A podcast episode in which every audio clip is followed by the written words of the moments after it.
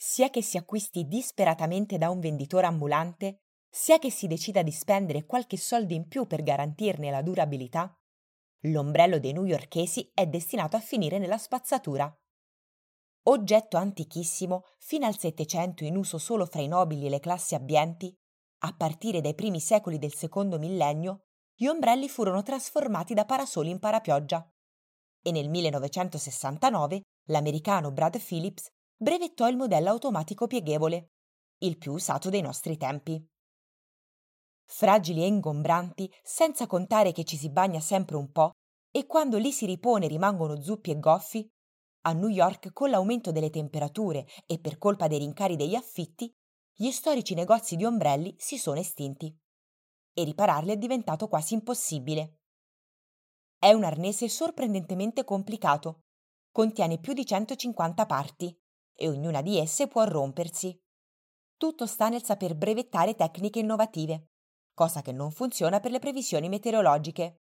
Sorride il proprietario di Ghostbuster, Steve Asman, l'ultimo vero specialista di ombrelli rimasto in città. Il suo magazzino alla fine di una strada verdeggiante situata all'uscita di Sunrise Highway a Oddbrook, Long Island, è il regno di un'arte che con una manciata di operai dal 1995 produce parapioggia di successo e mi ha raccontato come si resiste alle intemperie dei tempi.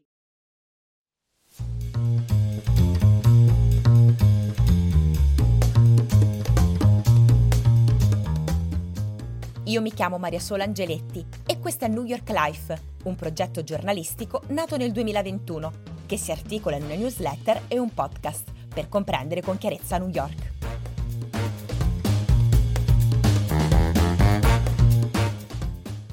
Questa intervista è stata modificata per concisione e chiarezza. Mr. Steve, quando nasce la sua passione per questo mestiere? Non è stato il mio primo lavoro. All'inizio ero impegnato nell'azienda di famiglia, che costruiva case monofamiliari e gestiva proprietà a Brookhaven. Ma la recessione dei primi anni 90 spinse mio padre a esplorare alternative e tutto nacque per caso. Un uomo che progettava ombrelli ci prese in simpatia e ci invitò a unirsi alla sua nascente azienda. Riuscì a convincermi dell'importanza di questo oggetto senza tempo e mi appassionai al punto da coinvolgere nel team un ingegnere chimico e un meccanico per creare un telaio mai esistito che sapesse resistere ai venti più forti di Manhattan. E ci è riuscito. I suoi ombrelli considerati indistruttibili hanno conquistato l'approvazione della Trump Organization e del mondo del golf. Ha vinto il premio International Network of Golf come prodotto dell'anno. Non è caduto nella trappola del business usa e getta e vanta il primato di essere l'unico ombrellaio tradizionale a cui rivolgersi in tutta la città. Agli inizi, quando le previsioni meteo davano maltempo, andavo spesso sul luogo delle riprese dei notiziari locali e distribuivo ombrelli ai giornalisti e produttori. Lo stesso accadde con l'ex presidente Donald Trump. Lo notai in una foto con in mano un ombrello difettoso e spedii un pacco alla Casa Bianca con una nota. I nostri ombrelli non si rompono. Da allora non hanno più smesso di acquistarli.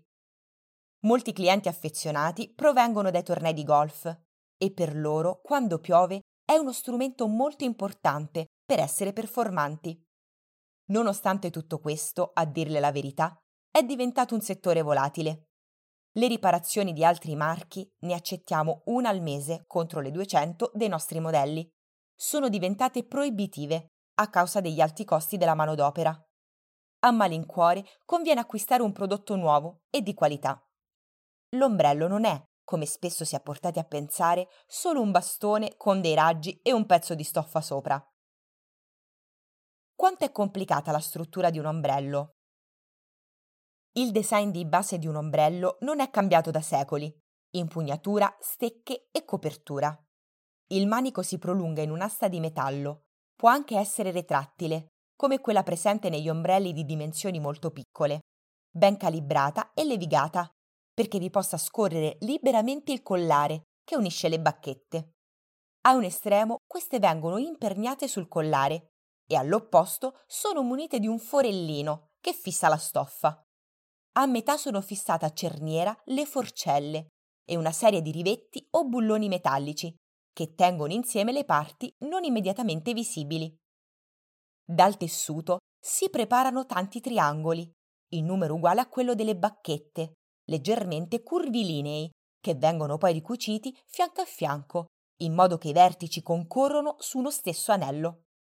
Questo viene infilato sull'asta e fissato, mentre le basi dei singoli triangoli di stoffa sono bloccate sulle punte delle bacchette. Gli ombrelli dotati di pulsanti di apertura e chiusura contengono anche un complesso sistema di pulegge. Un ombrello mal gestito può diventare un'arma, un ombrello poco robusto giace rotto sul marciapiede. Perché è così difficile progettare un ombrello che non si rompa o capovolga? Non è difficile. Il segreto sta tutto nel capire cosa provoca il ribaltamento e cosa lo fa cadere in pezzi alla prima folata di pioggia. Affinché non si capovolga, il materiale del telaio deve essere di acciaio temprato. La flessibilità non è amica dei venti ed è importante verificare il modo in cui le corde d'urto elastiche rilasciano la pressione. Ma per tutte le parti, le cuciture del tessuto come le nervature, occorrono verifiche intransigenti e devono essere inattaccabili. Inoltre, per garantire che siano a prova di fuoriuscite e impermeabili, si inzuppano di acqua. Come testa gli ombrelli prima di metterli sul mercato e quante volte un buon ombrello deve aprirsi e chiudere senza rompersi? All'incirca 1500 volte. I prodotti li sottopongo al rigoroso test della Galleria del Vento tubi giganteschi ventilati solitamente utilizzati dai laboratori scientifici universitari per studiare dal volo degli uccelli all'aerodinamica. Anche se il più delle volte ruoto l'ombrello aperto rivolto verso grandi ventilatori, ne abbiamo tre, che sputano un vento fortissimo. Non voglio sembrarle presuntuoso, ma hanno sempre superato la prova. In origine alcuni modelli li misuravo legati a una macchina e guidavo fino a quando i tettucci non si capovolgevano per testare il vento che sopportavano. Occorrono molti tentativi ed errori per ottenere il risultato giusto. L'obiettivo è che resistano ai venti di burrasca. Quindi esistono ombrelli indistruttibili. Quelli per il golf sono più resistenti dei tradizionali? Certo che esistono. E l'ombrello a bastone da golf, per tradizione, è più resistente e spesso la sua tecnologia, grandi cupole da circa 60 pollici di diametro, si adatta ai modelli classici. Possono contrastare 20 fino a 55 miglia orarie senza capovolgersi e grazie a tettoie ventilate, l'una appoggiata sull'altra, creano una fessura attraverso la quale viene rilasciata la pressione del vento, che altrimenti causerebbe il capovolgimento dell'ombrello. Una delle caratteristiche più irritanti degli ombrelli è la loro propensione a scomparire. Al Grand Central Terminal di New York e sulla ferrovia Metro North, una linea molto frequentata dai pendolari, vengono denunciati 794 smarrimenti di ombrelli all'anno. Ha mai pensato un rimedio? L'ombrello è utile solo in caso di pioggia e proprio per questo si lega al lato impulsivo e precipitoso dell'essere umano, che una volta spiovuto non ci pensa più. Il rimedio esiste. Incisione sul manico del nome e numero di telefono del proprietario. Avevo nel cassetto l'idea di inserire delle targhette con GPS, ma con la pandemia è passata in secondo piano. È un settore in pericolo, le vendite sono diminuite a causa del cambiamento climatico. È diventato un settore imprevedibile e dipende dai capricci di un clima in continua evoluzione. Tre volte alla settimana esamino le mappe del National Weather Service, l'applicazione Weather Channel e gli avvisi di Google per le previsioni di diverse regioni. Di solito inizia a monitorare la California, il Golfo del Messico e i Caraibi per vedere dove si muove il flusso d'aria. Quando un sistema di tempeste sembra coalizzarsi, invio un'email ai clienti o inserisco un annuncio sui siti di social media con un avvertimento minaccioso ma utile. La pioggia sta arrivando, siate pronti. Sono sollecitazioni fruttuose e i newyorkesi le apprezzano. Dei 400.000 ombrelli che spedivo ogni anno in tutto il mondo, le vendite sono decisamente rallentate.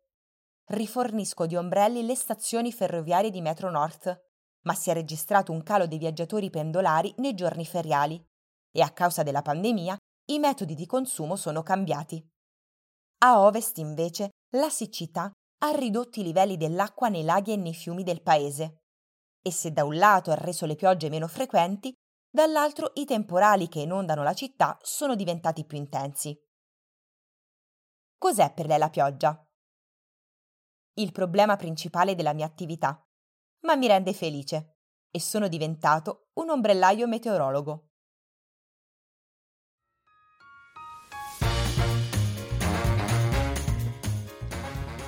New York Life è un podcast prodotto e curato da Maria Sola Angeletti. La sigla e i suoni sono di Pond 5.